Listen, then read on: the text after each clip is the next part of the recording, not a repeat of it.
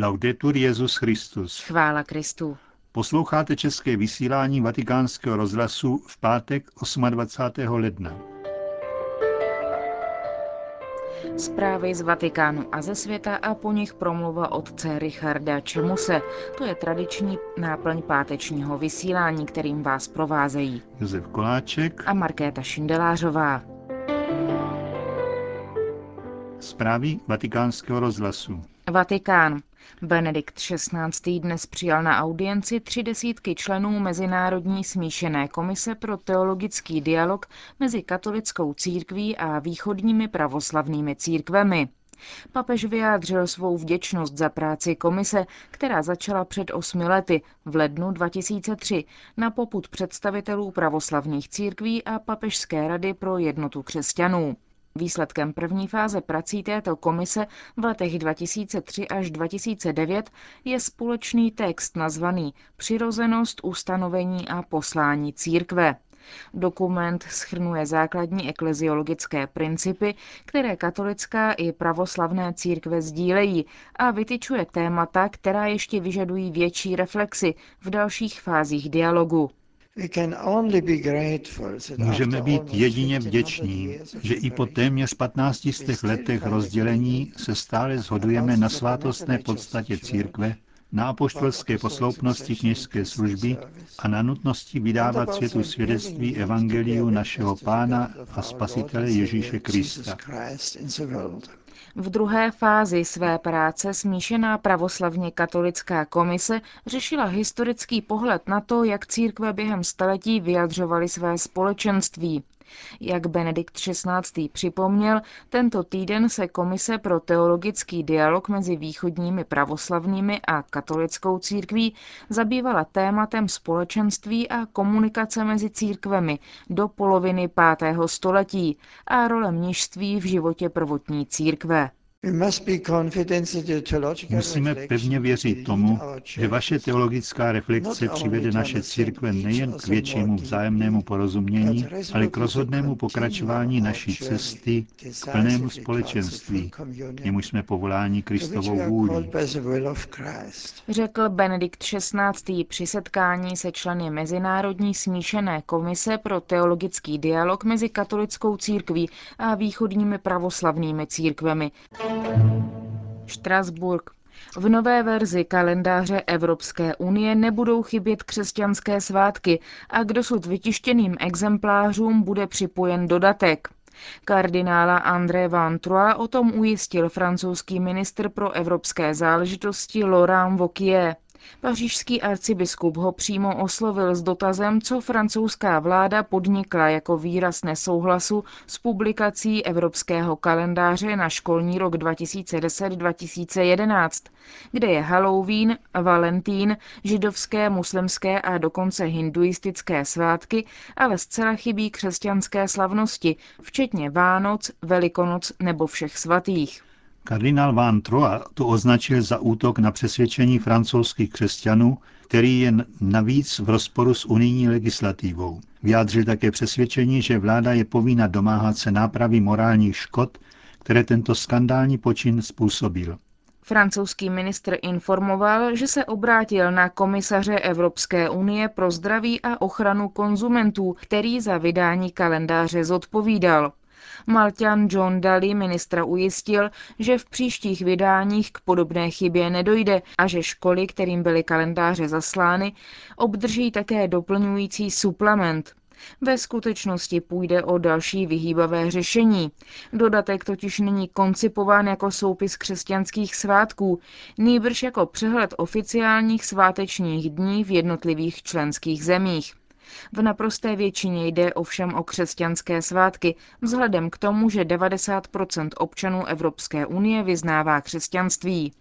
Skandální opominutí všech těchto svátků vyvolalo početné individuální i kolektivní protesty, adresované předsedovi Evropského parlamentu Jeržimu Buskovi a Jose Manuelovi Durao Barosovi, stojícímu v čele Evropské komise. Právě tato instituce vydala zmíněný kalendář třímilionovém nákladu ve všech jazycích Unie. Chudí v duchu. Promluva otce Richarda Čemuse. Humor je lék na všechny hereze, říkával otec Špidlík, protože relativizuje nikoli v absolutní pravdy boží, ale naši schopnost je chápat jako celek. Vybrat si jen jednu část pravdy a zabsolutizovat ji vede k herezi. S tím souvisí, dodával otec kardinál, proč diktátoři humor nesnášejí. Nabourává jejich absolutní nárok na pravdu a rozleptává jimi nastolenou totalitu. S komunismem tato totalita myšlení nezmizela. Trochu diktátora a špetka heretika je skryto v každém z nás. Namlouvají nám, že my víme, druzí, že nevědí. A kdo ví, je něco, kdo neví, není nic. Projeví se to například, když nenecháme druhého ani domluvit, anebo jej necháme domluvit, ovšem jen proto, abychom se mohli nadechnout a vychlit pak na něj, jak to vlastně je. Mám jednoho kolegu, který často zdůrazňoval, že on neříká, než jak věci jsou. Jiný si dovolil poznamenat, nikoli, říkáš pouze, jak ty věci vidíš. Bylo téměř slyšet, jak prvnímu spadla z hlavy koruna a s ní i koutky úst. Ten problém měl už svatý Pavel z křesťany v Korintu. Proto jim napsal, jen se podívejte, bratři, kolem sebe. Komu se dostalo povolání? A shledáte, že tu není mnoho moudrých v lidských očích, ani mnoho mocných, ani mnoho urozených. A přece pokračuje Pavel, ty, které svět pokládá za nevzdělané, ty si Bůh vyvolil, aby zahanbil moudré. Pa i ty, kteří nejsou vůbec nic, ty si Bůh vyvolil, aby zlomil moc těch, kteří jsou něco.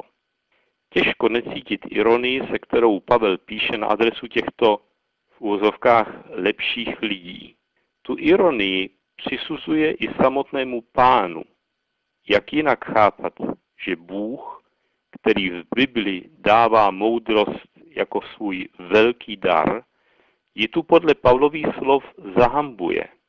Nejedná se o pravou moudrost, která je darem z hůry, ale o jakousi rádoby moudrost, kterou si člověk jako korunu posadil sám na hlavu. Staří řekové kteří si moudrosti, Sofia, velice cenili a ji milovali, filozofia, ji chápali především jako poznání sama sebe. Gnothí seauton, poznej sám sebe. Tak vybízel nápis na vchodu do Delského chrámu. Uvědom si, že jsi člověk, ne Bůh. Z tohoto poznání pak plynulo uznání vlastních hranic a vlastní malosti. Člověk je malý svět, mikrokosmos, který se tomu velkému světu, kosmu, makrokosmos, musí podřídit. Nepodřídit se a neuznat, že všechno musí být tak, jak to je, se stává doslova fatální. Člověka stihne tvrdá ruka osudu, fátum, ze kterého není úniku. Fatalismus a jeho život se promění v tragédii. Moudrý člověk, Sofos, to ví a podřídí se neměnému řádu přírody, který je pro stoické filozofii totéž, co Bůh. První mniši v egyptské poušti takovou moudrost řeckých filozofů odmítali a chlubili se svou negramotností. Jedinou pravou filozofií pro ně byla modlitba, rozhovor s Bohem. Bůh sám se v něm dává poznat a to tím víc, čím méně si člověk o sobě myslí. Tím víc člověka zahrnuje svými duchovními dary, čím míň toho člověk má a vlastní. Tím silnější radost se v člověku rodí, čím víc pláče nad vlastními hříchy. Proto se mníši celý život káli, žili v chudobě a cvičili se v pokoře.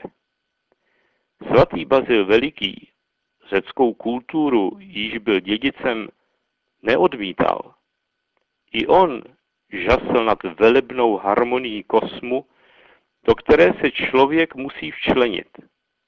Pro něj to však není slepá poddanost neosobním silám přírody, ale svobodná poslušnost Božímu slovu, které zní v celém stvoření, zejména v člověku, v jeho svědomí. Skrze poznání sebe naučil jsem se tvé nekonečné moudrosti, zvolá Bazil ve své známé homílii.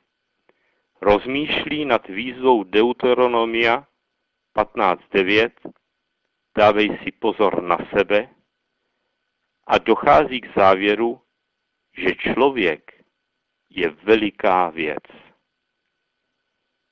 Ruský film Ostrov navazuje nově na tuto starou tradici, když líčí příběh námořníka Anatolie, který se za války ze slabosti těžce proviní proti bližnímu.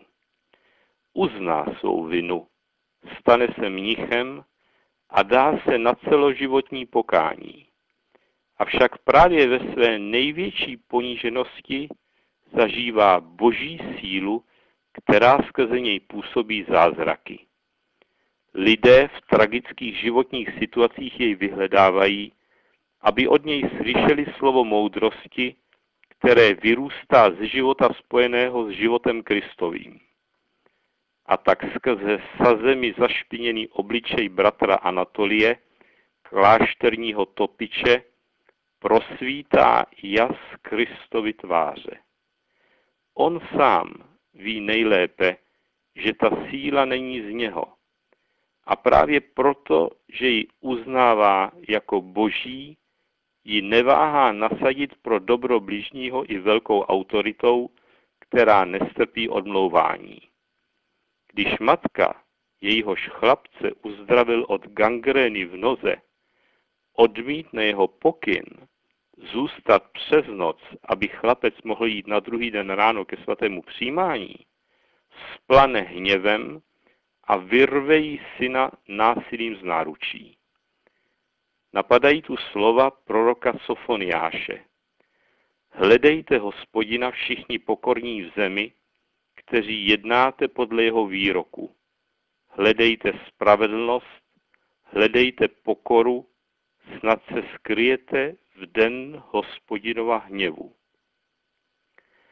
Láme-li hospodin, jak píše svatý Pavel Korintianům, moc těch, kteří jsou něco, aby se žádný smrtelník nemohl před Bohem vynášet, pak nikoliv proto, aby nás přišlápl k zemi, ale aby nás pozdvihl až k nebesům už v tomto životě. Děje se tak skrze Krista, jeho nám Bůh poslal jakožto dárce moudrosti, píše Pavel.